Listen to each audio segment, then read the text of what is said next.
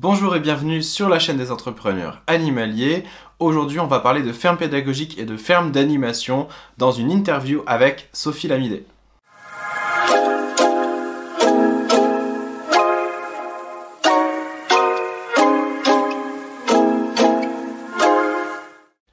Vous êtes de plus en plus nombreux à nous rejoindre sur la chaîne des entrepreneurs animaliers, donc je suis très heureux de vous accueillir. Et si c'est la première fois que vous venez, eh bien je vous invite à vous abonner à la chaîne et à activer la petite cloche des notifications. Et si vous êtes euh, des habitués, vous pouvez également, comme d'habitude, liker cette vidéo. D'abord, ça me fait plaisir, mais c'est surtout que ça nous aide très sincèrement à propager la chaîne et à faire en sorte que de plus en plus de personnes puissent voir les vidéos que je propose. Donc merci beaucoup. Dans quelques instants, je vais vous partager une interview avec euh, quelqu'un qui est, à mon avis, une pointure, vraiment une personne indispensable dans le monde des fermes pédagogiques et des fermes d'animation. Elle s'appelle Sophie Lamidé, je suis très heureux de vous partager cette, euh, cette interview avec elle, j'aime beaucoup discuter avec elle. Euh, avant toute chose, eh bien, je voulais vous partager mon actu du jour. Alors l'actu du jour, c'est un double anniversaire. Alors premier anniversaire que je voulais quand même profiter pour le faire, eh bien ce sont les soixante ans de mon père, donc bon anniversaire papa. Et le deuxième anniversaire qui vous concerne un peu plus, eh bien c'est l'anniversaire de la circulaire interministérielle qui régit les fermes pédagogiques en France. Cette circulaire a vingt et un ans, c'est le seul texte législatif aujourd'hui, enfin plutôt réglementaire, qui va régir le monde des fermes pédagogiques. Comme vous vous en doutez, vingt et un ans, c'est un, un anniversaire qui commence à être un peu long. Euh, ça fait euh, un, un petit bout de temps qu'on espère que cette réglementation soit, euh, eh bien, soit modifiée pour la simple et bonne raison que eh bien, le monde des fermes pédagogiques d'il y a vingt et un ans n'avait rien à voir avec le monde des fermes pédagogiques d'aujourd'hui. Notamment parce que les fermes d'animation sont de plus en plus nombreuses, ce sont des fermes qui n'ont pas une vocation agricole et qui donc euh, ne devraient pas dépendre de la même réglementation que de la production agricole. Et vous allez voir, ça va être vraiment un sujet dont on va parler dans euh, l'interview avec Sophie, c'est un sujet qui est, qui est important, euh, qui a l'air assez euh, pas très sexy quand on, quand on en parle comme ça, mais ça a un impact sur la vie au quotidien des fermes d'animation euh, qui essayent de faire de la mise en relation avec des animaux, qui essayent de créer du lien euh, avec, euh, avec des animaux d'espèces domestiques, mais qui se retrouvent bloqués par une réglementation sanitaire qui n'est pas adaptée à ce milieu-là. Voilà, donc notre, notre souhait avec Sophie Lamidé, eh bien c'est que cette réglementation puisse évoluer et on fait tout pour, donc on est en train de se constituer en collectif justement pour pouvoir euh, travailler sur une proposition de modification de ces textes euh, d'ici les prochains mois, j'espère. C'est tout pour mon actu du jour, place à l'interview avec Sophie Lamidé et moi je vous retrouve tout de suite après. Bonjour Sophie. Bonjour Tristan. Bon Sophie, ça fait plaisir de te revoir, tu es une habituée euh, des entrepreneurs animaliers, on s'est déjà, euh, on a déjà travaillé ensemble sur un podcast où on avait parlé de l'animal médiateur, on avait travaillé également sur la conception de plusieurs euh, vidéos, euh, on avait fait un article aussi ensemble où tu avais, euh, tu avais témoigné sur euh, les fermes au cœur de la ville, au cœur de la cité. Et on a également travaillé ensemble sur des formations, donc on se connaît bien, donc on va se tutoyer euh, comme à l'habitude si tu veux bien. Je suis d'accord. Bon, alors comment ça va Sophie? Ben, ça va très bien, merci. Alors il paraît que tu as sorti euh, un livre il n'y a pas longtemps, on va en parler juste après, mais d'abord je voudrais savoir qui tu es pour que bah, les personnes qui nous regardent ou qui nous écoutent en sachent un petit peu plus. Alors, ben, je suis euh, donc Sophie Lamidé, euh, je suis en tant que professionnelle formatrice dans, dans les projets qui mettent en lien l'homme, l'animal, euh, la nature et euh, je suis également maman, je suis auteure donc d'un d'un livre sur les, les fermes d'animation et puis euh, je suis passionnée, je pense. passionnée par, euh, par la vie, par le, le vivant. Voilà, si on peut résumer en quelques mots qui je suis. J'aime bien cette appellation du vivant, du coup, c'est pas, euh, c'est pas que l'animal, du coup, si je comprends euh, ce, mmh. que, ce que tu dis là. Euh, qu'est-ce qui t'a donné à, à te lancer dans l'aventure d'écrire un livre? Alors, ce qui m'a donné envie d'écrire ce livre, euh, ça fait vingt ans que j'évolue dans l'univers des, des fermes pédagogiques et euh, j'ai grandi un petit peu avec euh, la circulaire hein, qui, qui, qui, qui réglemente un petit peu ces fermes pédas. La circulaire est de, est, est de, est de deux mille, deux mille un. Moi, j'ai commencé en ferme pédas en deux mille trois et donc j'ai grandi au, au, au contact de cette circulaire et euh, en vingt ans, j'ai vu les publics évoluer, j'ai vu les, les, les demandes aussi également un petit peu se diversifier, j'ai vu le regard sur l'animal aussi changer. Et, et finalement, ce, ce document, lui, il ne change pas. Ça fait vingt, vingt-deux ans qu'il est, qu'il est le même.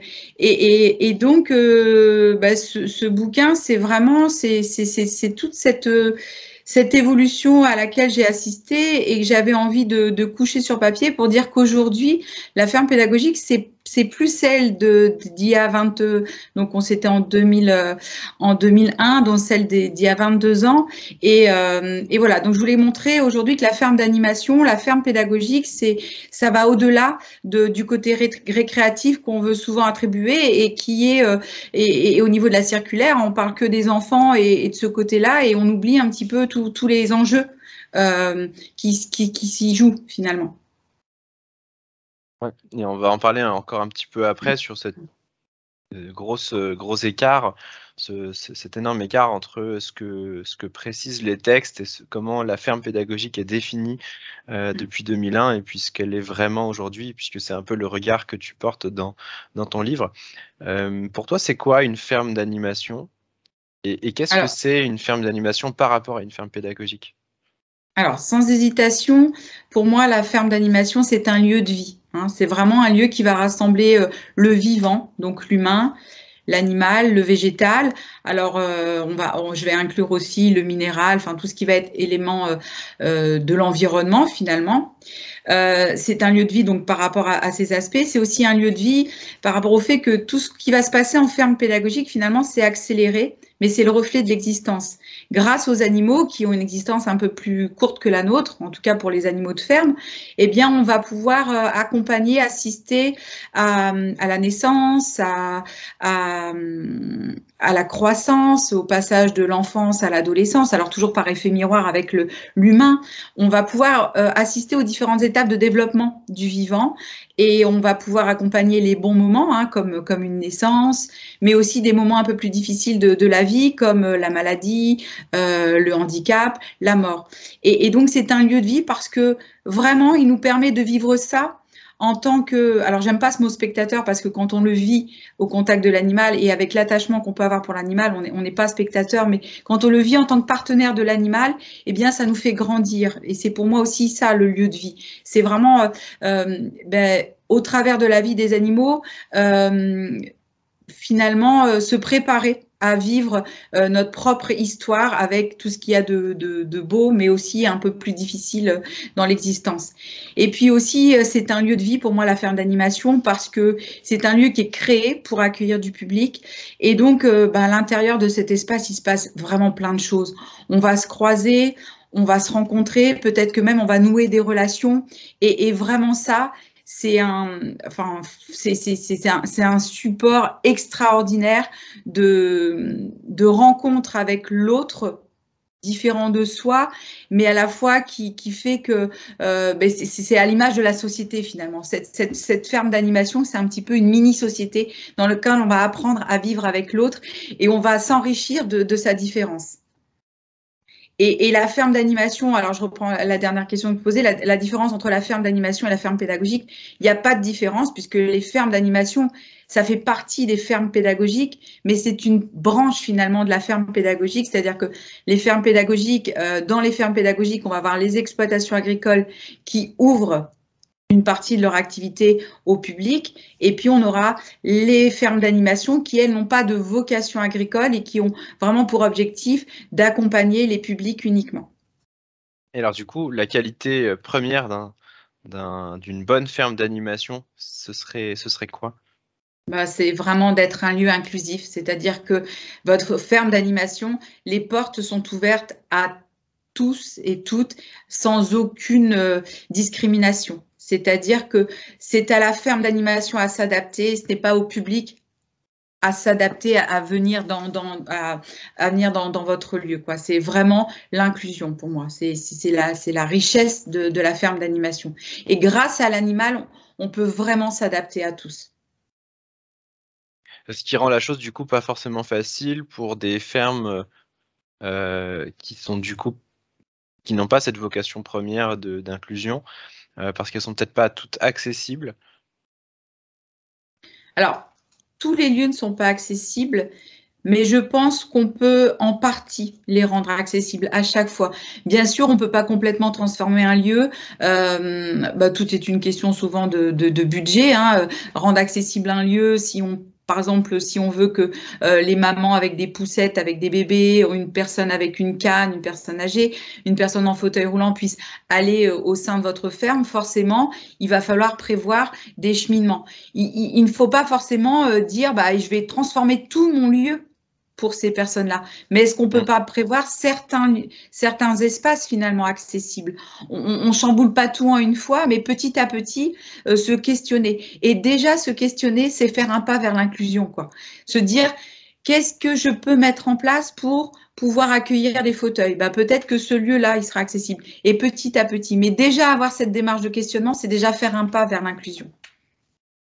Ouais, je pense que le secret, effectivement, c'est un peu la démarche. C'est-à-dire, c'est pas de se dire on est cent pour cent ou zéro pour cent accessible, c'est d'avoir l'état d'esprit de, de, de faire en sorte à ce que chaque personne ne soit pas laissée pour compte.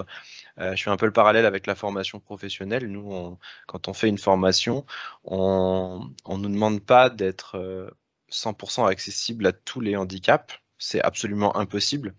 Euh, on nous demande d'être capable d'aménager un espace d'accessibilité à chaque personne qui en ferait la demande. Je donne un exemple. Euh, si on fait une, une vidéo comme on la fait actuellement, de base, elle n'est pas accessible aux personnes qui sont malentendantes. Par contre, on peut mettre en place des moyens de compensation, on peut mettre en place des aménagements. Ça n'empêche pas que c'est une vidéo et qu'il y a de l'audio à l'intérieur, mais on peut essayer de mettre en place des, des compensations. C'est quelque chose qu'on aime bien essayer d'encourager dans des fermes pédagogiques plus traditionnelles qui ne sont pas encore accessibles. Je pense aux, aux vieilles fermes qui n'ont pas de chemin, euh, qui sont sur des terrains un petit peu plus chaotiques, et cetera. De dire, bah, si ce n'est pas possible, commencez à vous poser la question de la démarche et comment est-ce que vous pouvez faire les choses. Qu'on est, euh, c'est bien, on est, on est, on est en raccord sur, sur ces sujets-là. Euh, et le bon porteur de projet, alors, quelles sont ses, ses qualités à lui ou à elle? Alors, le bon porteur de projet. Euh, c'est quelqu'un qui, euh, qui est conscient de, que, que créer et gérer une ferme d'animation, ce n'est pas qu'aimer les animaux. Bien entendu, on décide de se lancer dans l'aventure euh, de, de gestionnaire de ferme péda si l'animal résonne en nous, mais pour moi, ça c'est une évidence. Sauf que ce n'est pas suffisant. Après, il faut avoir la conscience de euh, ben, ce lieu, il, il va accueillir du public, donc je vais être responsable des personnes que je vais accueillir. Euh, ce lieu, il va me faire vivre. Donc, comment je fais pour, pour en vivre, justement? Et d'avoir cette, cette lucidité-là, voilà. C'est vraiment les fermes, enfin, ce, avoir la chance de, de gérer, de, de travailler en ferme d'animation, c'est enfin, vraiment une chance. Mais ne pas mettre de, de côté l'aspect gestion du lieu parce que euh, notre passion, justement, si on veut en vivre, eh bien, l'aspect entrepreneurial est, est, est essentiel pour moi. Tout à fait, ce qui fait que c'est effectivement pas donné, euh, en tout cas, c'est pas forcément euh, fait pour tout le monde. Il y a cette notion d'entrepreneuriat et cette notion d'aimer le vivant aussi, tu en parles beaucoup dans ton livre. Euh, finalement, j'ai l'impression, quand je, je le présenterai un petit peu après, mais quand, quand je lis ton livre, j'ai l'impression que la première qualité, c'est pas la partie euh, animaux, c'est les qualités humaines. Mmh. Quand je, quand je, me, quand je, je fais des formations, et euh, notamment dans le cadre de la médiation animale ou, ou dans le cadre de la ferme pédagogique, je dis toujours que moi, j'aime profondément l'humain. Et c'est parce qu'on aime profondément l'humain qu'on a envie de, d'exercer cette, ce métier et de s'accompagner de l'animal pour accompagner l'humain. Si, si on aime trop les animaux, eh bien, parfois, ça peut même nous desservir parce que euh, la relation avec l'humain et la mise en relation homme-animal, parfois, elle peut être euh, difficile parce que certaines personnes ne sont pas en capacité de gérer leurs émotions, et cetera. Alors nous, on, on se fait le garant du bien-être de nos animaux, on se fait garant aussi du bien-être de l'humain. Mais vraiment, il faut avoir cette, cette envie de faire, d'accompagner l'évolution du potentiel de chacun. Et grâce à des, à des collègues de travail formidables que sont euh, les animaux de la ferme, hein, vraiment ça c'est ça c'est indéniable. Mais cette envie profonde d'accompagner l'humain et de faire émerger ce potentiel, euh, pour moi c'est c'est une qualité euh, indispensable. C'est chouette, alors ça me fait penser à un article qu'on avait rédigé il y a quelques temps, euh, une vidéo euh, passionné n'est pas un métier. Euh, passionné d'animaux n'est pas un métier, il faut quand même avoir des qualités euh, humaines, ne serait-ce que si on revient sur des choses un peu plus terre à terre, les animaux, c'est pas eux qui nous rémunèrent, euh, c'est pas eux qui nous font vivre, comme tu disais tout à l'heure, et si on se pose pas la question de euh, à qui on apporte euh, un bénéfice, à qui est-ce qu'on apporte un service, à qui est-ce qu'on apporte euh, quelque chose euh, qui, qui peut être rémunéré comme une pratique. La médiation animale en fait partie, les, les séances d'animation, l'accueil de public en fait partie. Mais les gens, ils vous payent pas parce que vous aimez les animaux, ils vous payent parce que eux veulent vivre quelque chose avec l'animal. Et c'est tout l'intérêt des fermes d'animation, je, je trouve. On va le présenter, ton livre. Du coup, euh, et je l'ai ici. Il s'appelle « Un regard sur la ferme d'animation ». C'est une auto-édition. Tu nous expliqueras un petit peu après, si tu veux bien, euh, pourquoi tu, tu as voulu l'auto-édition. Observation, réflexion et partage d'expérience. Si je te demandais de le qualifier en un mot. Passion. Ouais. Passion. Bah, c'est un bon, euh, c'est un bon, euh, un bon démarrage. Alors, on, on chemine avec le Petit Prince. Peut-être que c'est nécessaire quand même que tu nous expliques pourquoi on chemine euh, chapitre par chapitre avec le Petit Prince dans ce livre. Ah, le, le Petit Prince, pour moi, le, le Petit Prince de Saint-Exupéry, c'est vraiment un, un, un ouvrage de, de référence. Euh, dans toutes les étapes de la vie, à plusieurs niveaux, et c'est un, un livre, enfin moi je suis passionnée du, du Petit Prince, c'est un livre que j'adore, que ce soit euh, par le, dans le texte, les, les, les illustrations, voilà. Donc c'était pour moi indispensable qu'il fasse partie de, de, de, de mon ouvrage et que je puisse le, le citer, et, et chaque partie, dans chaque partie finalement, j'ai pu euh, retrouver euh, une citation euh, du Petit Prince qui, qui résonne avec le, le contenu de, de, du chapitre. D'accord, donc on y voit plus clair, et je me souviens que quand on avait fait un podcast ensemble, tu nous avais euh, offert une, une citation justement mmh. du Petit Prince, un petit passage du Petit mmh. Prince, et j'invite les gens à venir l'écouter parce que c'était très sympa à entendre. Euh, alors moi j'ai travaillé aussi sur un mot qui essaierait de qualifier ton livre, mais je voudrais te demander toi-même de choisir dans ces, dans ces trois termes. Euh, est-ce que ton livre est plutôt un pratique? Est-ce que c'est plutôt un manifeste? Ou est-ce que c'est plutôt un parcours initiatique? Pratique, euh, non, parce que ça, ça n'est que mon regard, c'est un regard, donc euh, il n'a de richesse d'être uniquement, euh, finalement, euh, ce que ce que c'est le reflet de mon expérience, hein, donc, euh, donc du coup, euh, chacun vit, les, chacun, et heureusement, vit la vie différemment, euh, ressent les choses différemment, euh, je, je, je sais pas, je... je... Je, je, je, je les sais deux pas. Autres propositions étaient manifeste ou ouais. Parcours initiatique. Moi, j'aime j'aime bien le parcours initiatique, mais j'aime j'aime bien le parcours, mais j'aime pas initiatique. Alors, je sais pas. Je... Alors, qu'est-ce qu'on pourrait mettre moi. à la place d'initiatique? Ce, ce livre, même si j'en ai voulu quelque chose d'un peu général, c'est vraiment c'est vraiment une partie de moi, quoi. C'est pas mon histoire que je raconte. Mais, euh, mais un petit peu, donc je, je mettrais euh, un parcours de vie euh, en ferme d'animation, je, je, voilà comment je le qualifierais. Euh, voilà, enfin je... C'est pour ça que tu as appelé ça du coup un regard. C'est ça, j'aurais pu mettre mon regard, mais j'ai mis un regard. Alors j'ai noté quelque chose d'intéressant. Sur... Excuse-moi, un pour ouvrir peut-être sur d'autres regards, ce serait intéressant d'échanger sur les regards d'autres personnes aussi. Oui, tout à fait. Alors, tu donnes quand même quelques, quelques éléments de témoignage d'autres d'autres personnes, mais c'est vrai qu'on sent effectivement que c'est ton, euh, que c'est ton parcours et que c'est ton expérience. Cependant, j'ai noté quelque chose et je t'en ai déjà parlé euh, euh, avant qu'on qu'on, qu'on tourne cette vidéo. Euh, tu ne, tu ne parles à la première personne qu'à partir de la page cinquante-six. Qu'est-ce qui se passe ? Qu'est-ce qui se passe ? J'ai eu beaucoup de mal à... J'ai été très mal à l'aise avec...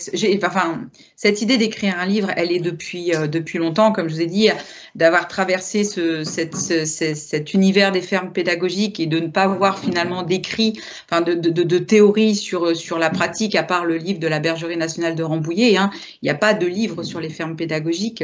Euh, et, et donc, euh, à un moment, je me suis dit, bah, il, faut, il, faut, il, faut de la, il faut de la théorie, il faut réfléchir un peu au-delà du côté pour ouvrir une ferme péda, il faut telle et telle autorisation, et cetera. Mais au-delà de ce côté pratique, j'avais besoin qu'il y ait une réflexion sur ce qui s'y passe, ce qui s'y joue. Et euh, mais sauf que j'ai été très mal à l'aise que ce, enfin. très mal à l'aise avec moi-même finalement, de m'approprier ça. Euh, et j'étais un peu timide vis-à-vis de, de mon écrit, donc c'est pour ça que n'apparaît que très tardivement le jeu. J'ai eu du mal à m'approprier ce que, ce que j'ai écrit finalement. Euh, voilà. Je... Maintenant, alors je suis moi, un petit peu plus à l'aise. Le...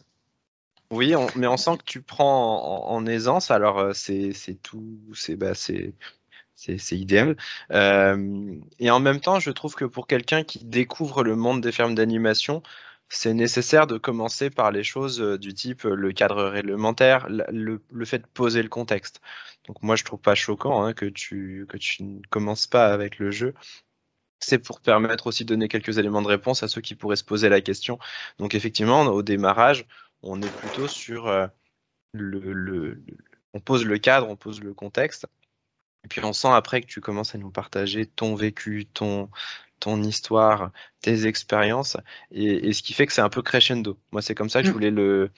le l'expliquer ton livre, en tout cas c'est comme ça que je l'ai ressenti. Tu m'avais envoyé un petit euh, une petite note en disant que en, en, un livre on le lit euh, il a deux auteurs je crois, mmh. c'est ça euh, et le deuxième c'est le lecteur euh, et, et je suis assez d'accord avec ça, c'est-à-dire que pour moi c'est vraiment un livre crescendo, plus ça monte plus on, on, on commence à se projeter, à se dire est-ce que c'est fait pour moi ou est-ce que c'est pas fait pour moi, mais généralement on est embarqué avec toi dans cette histoire. Et, et ce qui est drôle aussi, c'est qu'on commence par la partie pratico-pratique et on s'en détache de plus en plus. Et finalement, certains pourraient s'attendre à ce qu'on parle d'animaux de plus en plus, mais on parle d'humains de plus en plus. Et c'est ça qui m'a plu dans ce livre, c'est que bah, c'est vraiment le, le, les fondamentaux du, de ce type de lieu, c'est de s'intéresser à l'humain. Donc c'est ça qui était, euh, qui était chouette. Euh, Qu'est-ce qui t'a donné le plus de fil à retordre pour pouvoir rédiger ce, ce livre? euh, La légitimité de le faire.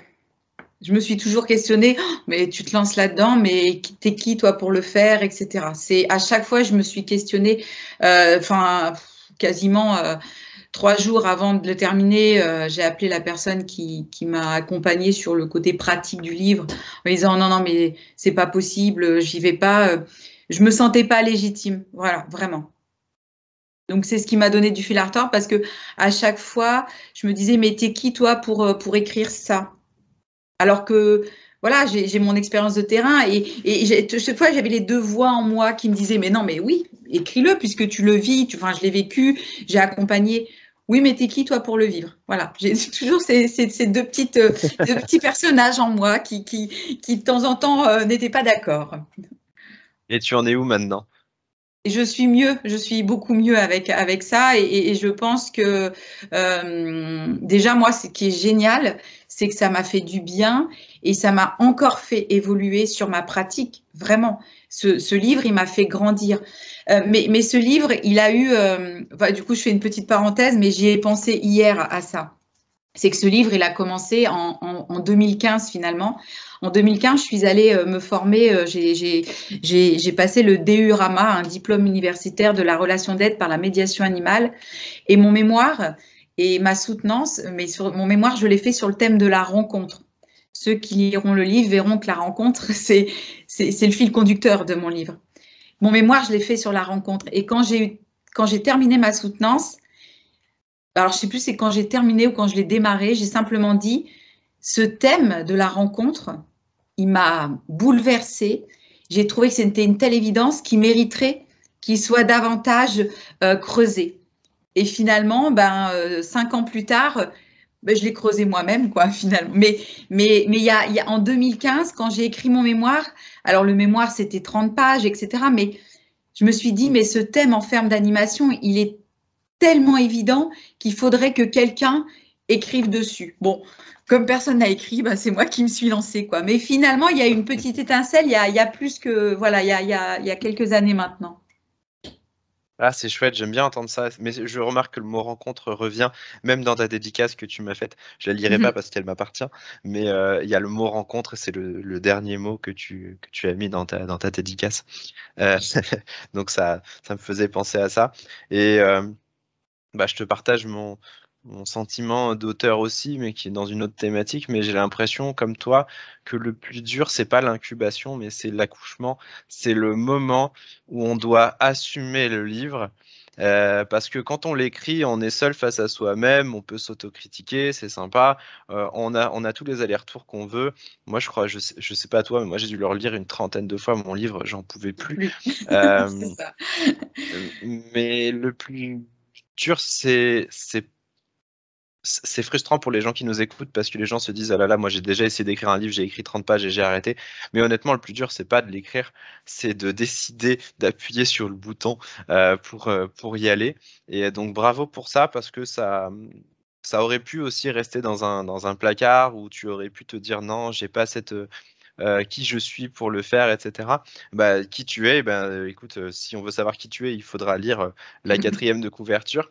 Mais moi, je pense que tu as euh, mille fois la légitimité pour en parler. Et encore une fois, on n'est pas sur un livre des éditions Ulmer ou des éditions Educagri avec euh, des... Des, des arts qui nous disent chapitre un, chapitre deux, chapitre trois, euh, voilà la théorie et vous devez la prendre par cœur, c'est comme ça. On est sur le regard de Sophie Lamidé et... Et en plus, je pense qu'on a quand même des moyens d'y adhérer, donc euh, c'est plutôt, euh, c'est plutôt réussi. Merci, Tristan. Est-ce qu'on peut parler un peu de la place des fermes pédagogiques dans...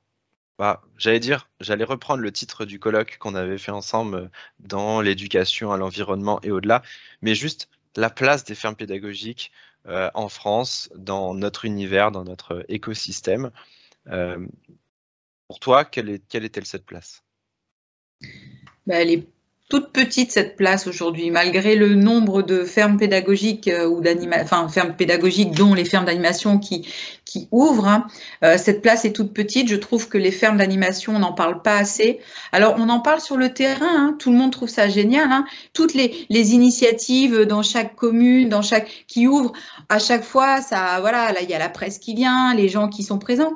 Sauf que ça reste sur le terrain. Aujourd'hui, les fermes pédagogiques, elles n'ont pas suffisamment de hauteur. Ce qu'on voudrait, c'est qu'elles soient reconnues dans la sphère euh, médiatique, politique, pour que ça puisse évoluer parce qu'on n'est plus dans le côté récréatif. La ferme pédagogique, c'est pas que pour les enfants, c'est pour tout le monde. Chacun peut vraiment s'épanouir au contact de l'animal avec des professionnels pour accompagner.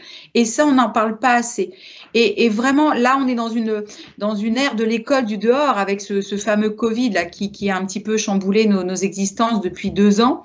Euh, on a, on a demandé aux enseignants de faire l'école du dehors. L'école du dehors, euh, ça peut dé ça peut faire encore un peu peur en France. Hein. On n'est pas dans les pays scandinaves où on met les enfants au milieu de la forêt avec des scies et des marteaux. On n'en est pas là encore en France, ça fait peur. On n'a pas le, la même façon d'éduquer, d'accompagner les enfants, donc voilà. Et ben moi, je pense que les fermes pédagogiques, ça pourrait être ces lieux intermédiaires entre l'école du dedans et l'école du dehors, par exemple. Ben, je veux dire, on met en avant plein d'initiatives. Les fermes pédas, c'est super, mais pas plus que ça, quoi. Et, et vraiment, je trouve que leur place... eh bien, on n'a on n'a pas une place suffisante par rapport à tous les enjeux qui peuvent se, se, se, se, se faire, se jouer au sein des, de ces lieux, quoi. Mmh, mmh. Alors, je ne sais pas ce que tu en penses, mais moi, je trouve qu'il manque terriblement euh, un volet aux fermes pédas et aux fermes d'animation aujourd'hui. C'est euh, l'intérêt pour les adultes. Euh, et je parle... Alors, on a parlé des, des enfants, beaucoup, on en parle souvent. On parle aussi beaucoup des personnes fragilisées, des personnes en situation de handicap, les personnes vulnérables qui ont une place euh, de choix, enfin vraiment une place importante dans ces projets-là. mais partout, euh, j'ai l'impression que les publics euh, adultes du type des familles, euh, des, des, des personnes qui ne sont pas euh, de près ou de loin avec des enfants, on les oublie à chaque fois. Euh, qu'est-ce que ça t'inspire, toi? Est-ce que est-ce que c'est un, un constat que tu partages aussi? Ah oui, complètement. Souvent, on, on, voilà, la ferme pédagogique, alors au début, c'était que pour les enfants. Après, on voit ça énormément, c'est vrai, dans le cadre de l'accompagnement des personnes vulnérables, parce que, euh, en effet, on sait que l'animal, c'est un formidable médiateur pour accompagner euh, l'évolution des potentiels. Mais, mais les familles, elles ne sont pas suffisamment citées, ne serait-ce que les adultes. Enfin, euh, moi, souvent, quand je croise des, des adultes dans les, dans les fermes, dans les fermes pédas, euh, je leur dis alors, est-ce que ça vous a plu?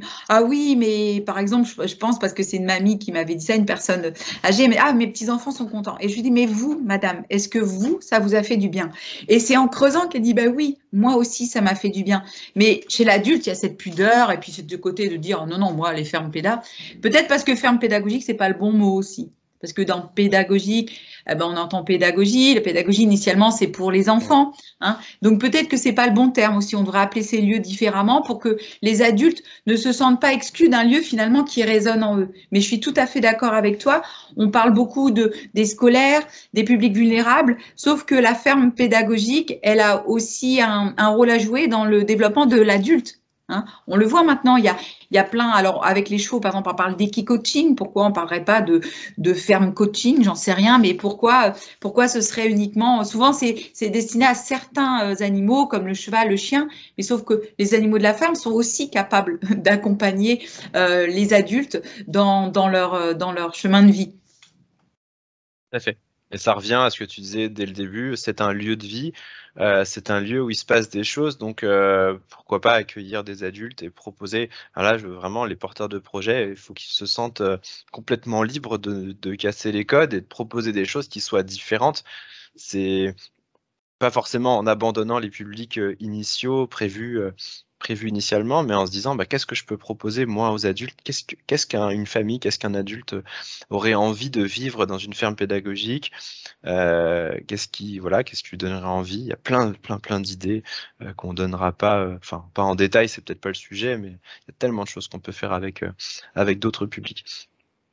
Euh, si on, on, on revient un peu sur cette euh, sur ce cheminement, euh, donc toi, ça fait vingt ans que, t'es, euh, que tu travailles dans ce milieu-là. Euh, on a créé un colloque ensemble euh, l'année dernière euh, sur la place des fermes pédagogiques dans l'éducation et l'environnement. Euh, qu'est-ce que ça a suscité chez toi? Et, parce que j'ai l'impression que ça a fait bouillonner pas mal de choses. Euh, et et qu'est-ce que ça devient du coup en toi, tout ce, bah, toute cette réflexion? Alors, personnellement, ça a été un ascenseur émotionnel déjà, parce que avant de se lancer dans le, le, le, l'aventure, euh, on fait un colloque, on ne se rend pas compte de ce que c'est finalement. Donc, un véritable ascenseur émotionnel. Par contre, euh, là, je parle vraiment à ce que j'ai vécu moi et après, je dirais euh, les conseils. Mais, mais ça a été une expérience de vie pour moi, je n'oublierai jamais. C'était juste génial. Les rencontres avec les intervenants, les échanges, euh, ce, cette journée qui a été pour moi, enfin, exceptionnelle. On a vécu quelque chose de très chouette parce qu'on était encore dans le cadre Covid où il y avait euh, des restrictions, et cetera. Et on a réussi à avoir plus d'une centaine de, de personnes présentes, des, des, des, des intervenants qui ont, qui ont dit oui, malgré l'annulation, et cetera. Enfin, vraiment, c'était un, un événement extraordinaire. Et je pense, du coup, j'en viens au côté plus, plus général, que ben, s'il y a eu tout ça, et si tout le monde a continué à nous suivre, c'est que ça en valait vraiment la chandelle, quoi. C'est que le jeu en valait la chandelle et que, et que ben, les fermes pédagogiques n'ont pas dit leur dernier mot et qu'on n'en est qu'aux prémices d'un, d'un développement. Alors, le développement, ce serait vraiment qu'en France, eh bien, on ait un, un collectif qui regroupe toutes les initiatives personnelles extraordinaires, mais qui sont chacune faites dans, dans un petit coin de France, que ce soit à la campagne, en ville, et, et que et qu'on puisse euh, euh, bah, rassembler tous tous ces tous ces professionnels de terrain pour pour euh, pouvoir être plus forts et être connus aussi. Euh, au colloque, on a eu deux représentants de la Fédération européenne des fermes d'animation. Je dis bien Fédération européenne. Ça veut dire que dans certains pays d'Europe, les fermes d'animation sont déjà rassemblées en collectif pour ensuite se, être rassemblées dans une fédération européenne. Nous, en France, on n'a même pas de collectif. Donc, on était ravis qu'ils soient là et, et vraiment, ça a été très chouette parce que depuis, en plus, on, peut, on avance à, à leur côté un petit peu. Mais quand même, de se positionner en disant, en France, pourquoi on n'arrive pas à se regrouper? Pourquoi personne ne nous représente? Qui on est et vers quoi, vers quoi on va aussi? Donc, euh, voilà, je, ce, ce colloque, il a été extraordinaire. On a, ça a été le, le début de quelque chose. Maintenant, il faut que ça continue, quoi. Et alors, du coup, euh, c'est pas totalement vrai. En France, il n'y a pas de collectif, puisqu'il y en a un. Ah, parce qu'on l'a créé il y a à peu près une semaine, une semaine et quelques, et qu'on euh, a réuni les premières bonnes volontés, les, les, premiers, les premiers curieux, et que, à notre surprise, euh, ça, ça a marché. C'est-à-dire qu'on a eu des, des personnes... Euh, pas mal de personnes qui se sont euh, retrouvées dans ce qu'on disait, dans l'idée de se rassembler euh, autour de différences aussi. Il faut rappeler que pendant le colloque, si on s'était restreint dans un statu quo euh, de la définition légale de la ferme pédagogique, on aurait invité euh, des professeurs des écoles, on aurait invité euh, des, des personnes du réseau Bienvenue à la Ferme et on aurait parlé d'agriculture et de, de, d'éducation à l'agriculture. Sauf que là, pendant le colloque, on a parlé de zoopédagogie euh, mailloticienne, on a parlé de fermes thérapeutiques, on a parlé d'animaux de ferme à l'intérieur d'institutions médico-sociales, on a parlé d'écoles du dehors. En fait, on a, on, on a l'impression, enfin moi c'est l'impression que ça me donne, c'est qu'on a un petit peu euh, ouvert la boîte de Pandore. Il y avait un statu quo, il n'y avait plus, il n'y avait plus aucune vague dans, ce, dans cet étang qui ne bougeait plus. C'était à peu près stable et, euh, et on a fait ce choix, on verra si ça marche, après il faut rester, faut rester humble, on verra si ça marche, mais on a fait ce choix de se dire non, il ne faut pas que ça reste comme ça, c'est pas le statu quo, euh, le monde il évolue et il faut qu'on aide ce milieu-là à évoluer aussi et euh, voilà, un petit coup de pied dans la fourmilière et, et on va voir ce que ça donne. Et du coup ce collectif qu'on est en train de, de monter, qui existe, qui, voilà, qui, qui, a une, qui a une forme, et on va avoir des, des rencontres prochainement, euh, qui est ouvert euh, à, à toute personne qui se reconnaîtrait dans, ce, dans, dans ça. Euh, il se veut aussi inclusif sur ces projets qui sont tous différents, qui ont des appellations différentes, et j'en viens du coup à ma question du nom, parce qu'on n'arrive toujours pas à trouver un nom. Euh, Est-ce que tu peux nous expliquer pourquoi on galère à trouver le nom de ce collectif? Qu'est-ce qu'il y a, qu'est-ce qu'il y a derrière tout ça? Alors, on, on, on y a une vraie réflexion. Alors, c'est le nom du collectif, mais c'est le nom simplement ferme pédagogique. On, on, le questionnement, il est, est-ce que ce nom ne nous dessert pas? euh, Parce que ferme pédagogique, euh, ben, je me répète un petit peu, mais ça renvoie à la ferme récréative pour les enfants. Et du, du coup, ça n'en fait pas un lieu inclusif, parce que ne serait-ce que par le nom, on a l'impression qu'il y a plein de personnes qui ne se sentent pas concernées. Euh, donc, le mot pédagogique, est-ce que c'est le bon mot? Ou est-ce qu'il est, est-ce qu'il ne devrait pas être accompagné d'autres mots? Pédagogique, éducatif, thérapeutique, par exemple. Et puis aussi, il y a un questionnement par rapport à ferme. Parce que euh, le mot ferme, ça renvoie aux animaux d'élevage. Et c'est vrai que quand on est en ferme pédagogique, ferme d'animation, euh, nos partenaires de travail... Euh, Des, ce sont des, des animaux de ferme, hein, on, on est d'accord. Sauf qu'il n'y a pas toujours cette vocation agricole. Et le fait qu'on soit, euh, euh, le fait qu'on soit euh, dénom, enfin, appelé ferme pédagogique euh, et qu'on ait des animaux de ferme, ça nous fait dépendre de la réglementation des fermes agricoles qui peut aussi desservir les lieux mêmes. Parce que quand vous dépendez de la réglementation agricole, par exemple, aujourd'hui, si on respecte la loi et les plans biosécurité, vous n'avez pas le droit de donner, euh, je pense, euh, les, les déchets alimentaires aux cochons. Vous n'avez pas le droit d'entrer dans un poulailler si vous n'avez pas des chaussures adaptées, des surchaussures ou un pédiluve. Donc, est-ce que, par exemple, ces exigences-là ne vont pas à l'encontre de nos nos lieux, euh, je pense vraiment à la ferme d'animation, qui sont des lieux de rencontre avec le vivant et dans lesquels on essaie justement de, de, de, de créer, euh, de, de mettre en relation euh, l'humain et l'animal, et au travers notamment de, de cette relation sensorielle. Et on a besoin de ça, on a besoin de toucher, on a besoin de, de, de sentir, on a besoin d'être au contact, d'être proche. Et, et la réglementation des fermes euh, d'agriculture, euh, des fermes d'exploitation dont on dépend, parfois, elle, elle, est, elle ne va pas dans ce sens-là. Donc, est-ce que le mot ferme et est-ce que le mot pédagogique, finalement, ne nous desservent pas sur, dans certains domaines? Donc, la réflexion, elle, elle est, est-ce comment on pourrait faire évoluer notre lieu, des centres, centres pédagogiques à, à accompagner l'animal. Je ne sais pas, vraiment, on est, euh, enfin, on est dans une réflexion, on, on essaie de voir, mais, mais en tout cas, c'est voilà, comment, comment on s'appelle, comment on, on nomme nos lieux pour n'exclure personne, mais que ce, mais qu'on puisse aussi continuer à faire ce pourquoi ils existent, c'est-à-dire cette relation entre l'homme et le vivant. Et donc ça, c'est un euh, sacré chantier, parce que ça fait déjà quelques mois qu'on euh, travaille sur la question et qu'on n'a pas encore trouvé euh, la réponse. Mais je pense que la réponse, elle se trouvera au sein d'un collectif euh, en... en hybridant les réponses et les, les idées de chacun, je pense. Euh, Sophie, qu'est-ce qu'on peut te souhaiter pour les prochains mois? Bon, de, de continuer mon, mon chemin. Alors maintenant, euh, voilà, je, je, je continue à, à m'investir auprès, euh, dans, dans, auprès des fermes d'animation. Ça me, ça me porte toujours. J'ai changé mon, mon regard, parce que maintenant, je, je suis formatrice, j'accompagne les projets, mais continue à m'épanouir dans, dans ces projets et vraiment à... Ben voilà, avoir les, les étoiles dans, dans les yeux des personnes que j'accompagne, parce qu'ils ont réussi à...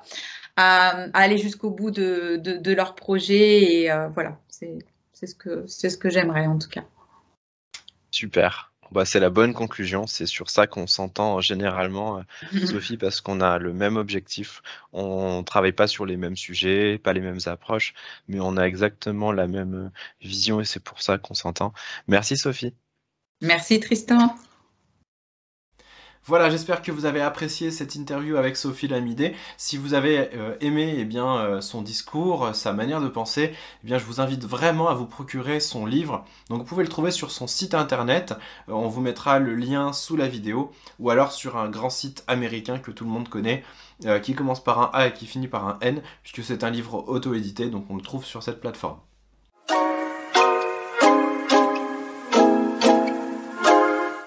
Je passe à ma petite astuce de la semaine. Eh bien, l'astuce de la semaine, c'est une astuce professionnelle.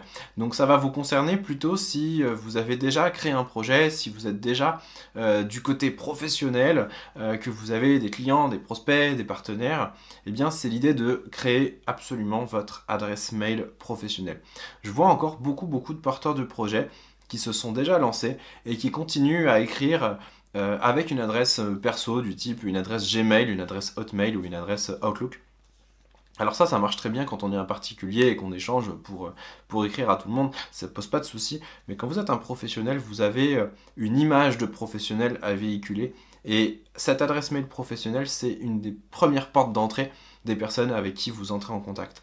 Donc je vous donne un exemple pour que vous compreniez un petit peu la différence entre une, une personne qui m'enverrait un mail avec euh, tutu dix-sept ou euh, euh, lucie du soixante-quinze euh, arobase gmail point com et euh, les petites fleurs de Lucie euh, contact arobase les petites fleurs de lucie point com.